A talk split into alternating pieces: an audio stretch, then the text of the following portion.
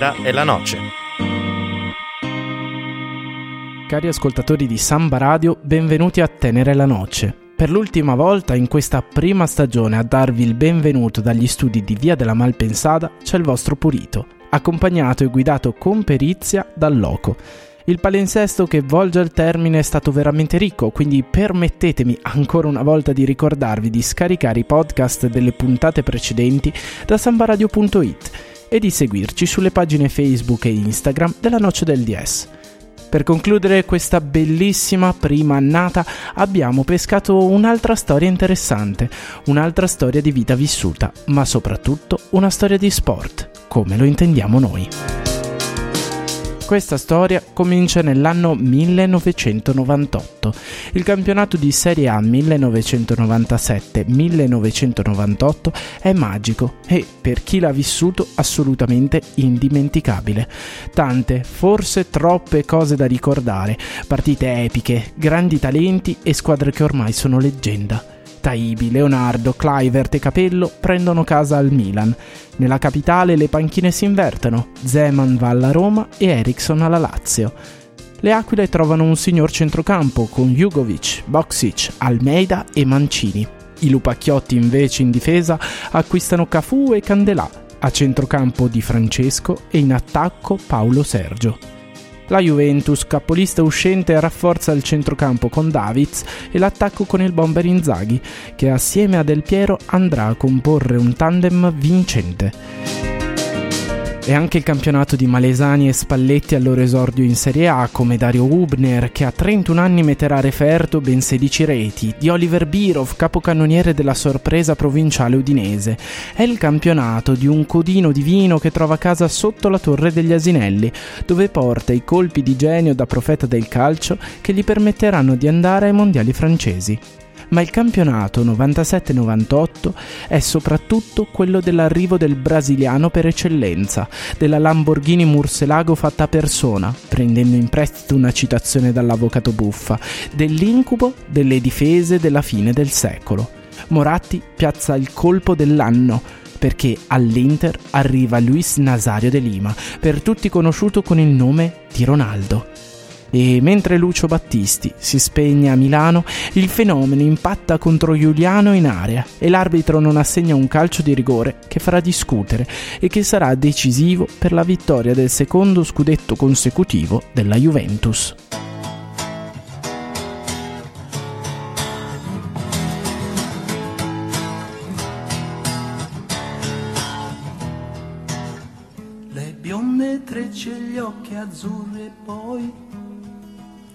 Le tue calzette rosse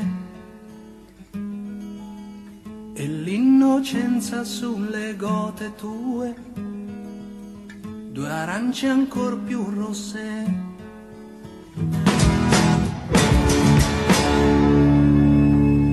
La canzone del sole è forse uno dei brani più noti del grande compositore italiano, che è diventato simbolo non solo per una generazione di cantanti della nostra penisola, ma anche motivo di pregio in tutto il mondo, con i suoi 25 milioni e più di dischi venduti. Il 1998 è un anno da ricordare per la visita di Giovanni Paolo II a Cuba, per una grandissima manifestazione cattolica che non si vedeva dai tempi della rivoluzione. In Italia, intanto, ci si dispera per il disastro del Cermis, quando un aereo americano trancia i cavi della funivia mietendo ben 20 vittime.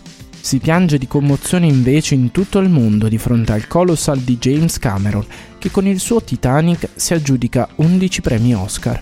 E mentre Larry Page e Sergey Brin a Stanford in California fondano la società Google Inc., Pinochet, il dittatore cileno, viene arrestato in Inghilterra.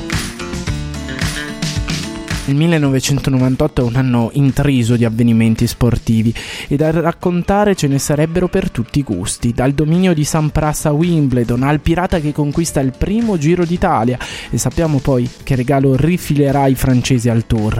Francesi che poi si rifaranno in campo calcistico conquistando la prima stellina mondiale dopo una finale a due facce. Quella di Zizou, sorridente, e quella di Ronaldo inebetito da una notte di calvario ed epilessia. Tuttavia in questa ultima serata mi spiace tradire le aspettative di chi puntava questi epici aneddoti, che magari riprenderemo nella prossima stagione, ma oggi invece parliamo di un'orchestra che fece innamorare il calcio ad una piccola provincia. Il suo direttore è un uomo del popolo e anche se friulano doc, in quegli anni imparò ad allargare le E nella sua parlata e che i gatti, come li cucinano nella sua nuova casa, sono praticamente come lepri in salmì. In questa ultima puntata di Tenere la Noce vi vogliamo raccontare la storia del magico Vicenza di mister Francesco Guidolin. Go sun, go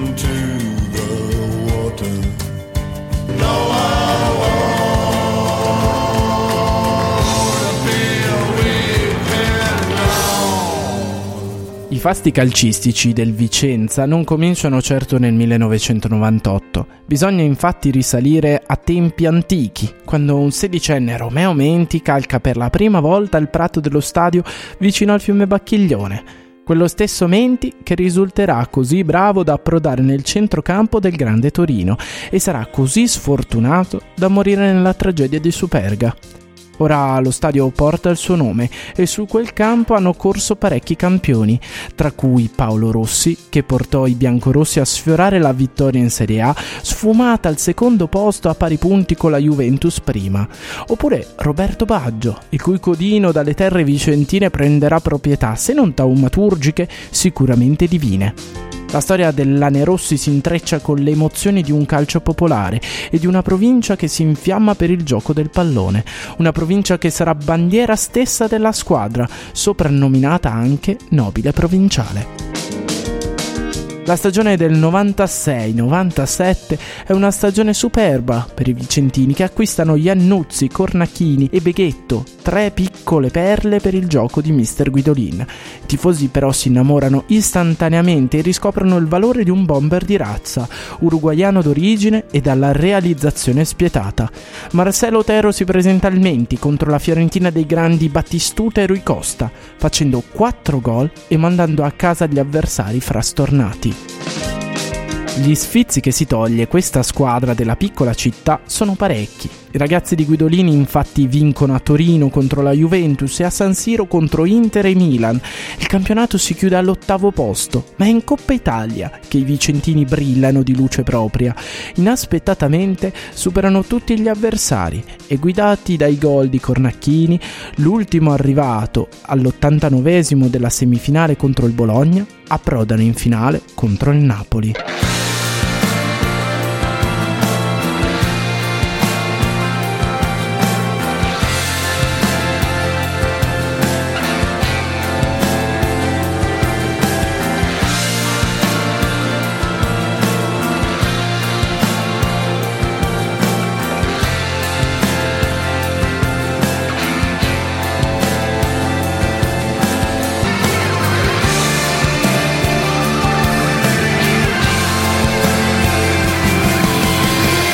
L'8 maggio 1997 si gioca la partita di andata di fronte ad un San Paolo gremito da 66.000 persone. 90 minuti che sembrano un incubo che non vuole avere fine. La partita è tesa e combattuta, ma a spuntarla sono i partenopei con un gol di pecchia, mentre Otero si infortuna. Tre settimane dopo si torna in campo. I ragazzi di Guidolina affrontano il ritorno della finale senza il bomber uruguagio, ma questa volta il Menti si agghinda a festa e di fronte a 20.000 spettatori accade il miracolo. Prima Maini al ventesimo pareggia i conti, poi Brivio salva il salvabile fino ai supplementari. Quella sera a Vicenza c'è un'aria diversa, un vento che ulula alle orecchie dei veneti sogni di gloria. La squadra di Guidolina attacca senza tregua Prima fa gol con Rossi al 118 e poi con Iannuzzi al 120 regalando una notte di festa e un trofeo impensabile. Impensabile e incredibile come sono le vicende successive a quella magica notte di maggio. Il presidente Dalle Carbonare viene arrestato e la proprietà del Vicenza Calcio nel punto del suo più alto splendore passa ad una società estera, la English National Investment Company. In estate, dopo la sonora sconfitta in Supercoppa italiana con la Juventus, la rosa si rinnova e arrivano elementi dal talento cristallino, con Lamberto Zauli, Marco Schenardi, Massimo Ambrosini a centrocampo e in attacco con Arturo Di Napoli e il toro de Sora Pasquale Luiso. La strada del Vicenza del 1998 è in salita, pur combattendo con le unghie e con i denti, in campionato sarà solamente quattordicesimo posto e una salvezza risicata, mentre in Coppa Italia il Lane Rossi esce già ai sedicesimi di finale. Gli uomini di Guidolin però si tolgono lo sfizio di dire la loro nella competizione europea della Coppa delle Coppe, arrivando ad eliminare il Levia Varsavia, lo Shakhtar e il Roda. Sembra di tornare a quella indimenticabile serata di maggio di un anno prima, quando Lamberto Zauli illumina il Romeo Menti e zittisce gli inglesi del Chelsea nell'andata della semifinale. È festa in quel di Vicenza, ma Zola, Vialli, Di Matteo e compagni giurano vendetta nel ritorno infernale a Stamford Bridge.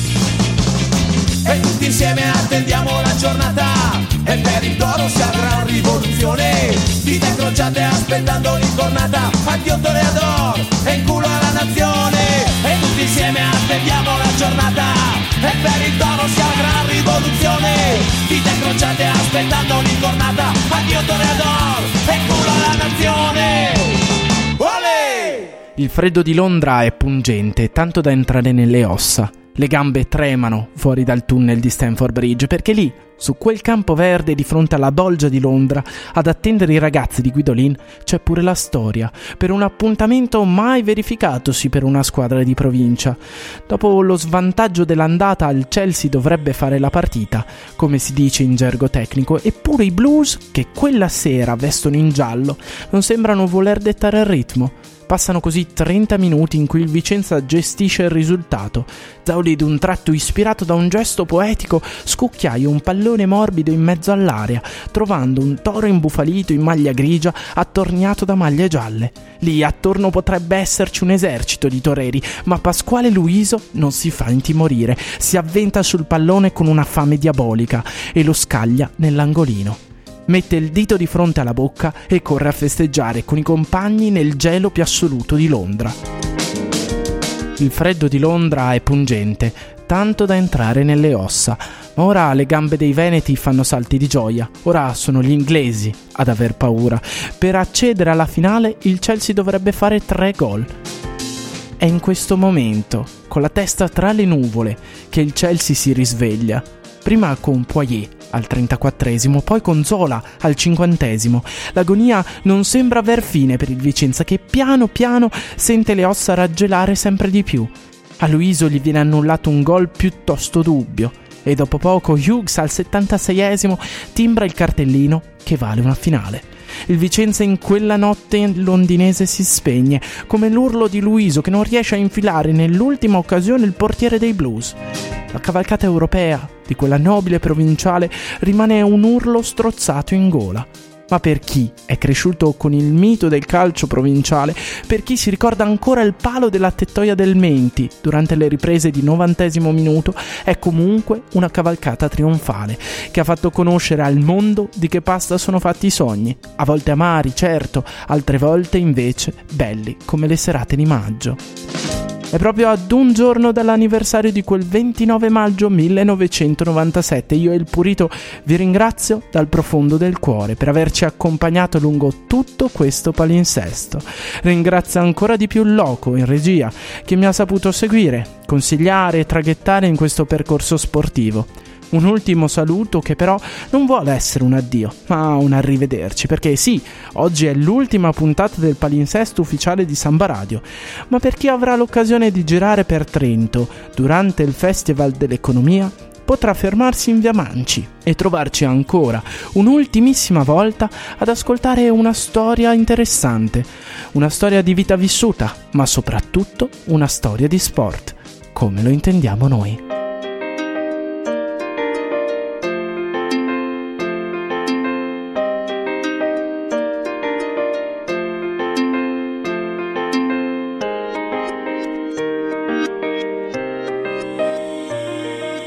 È la noce.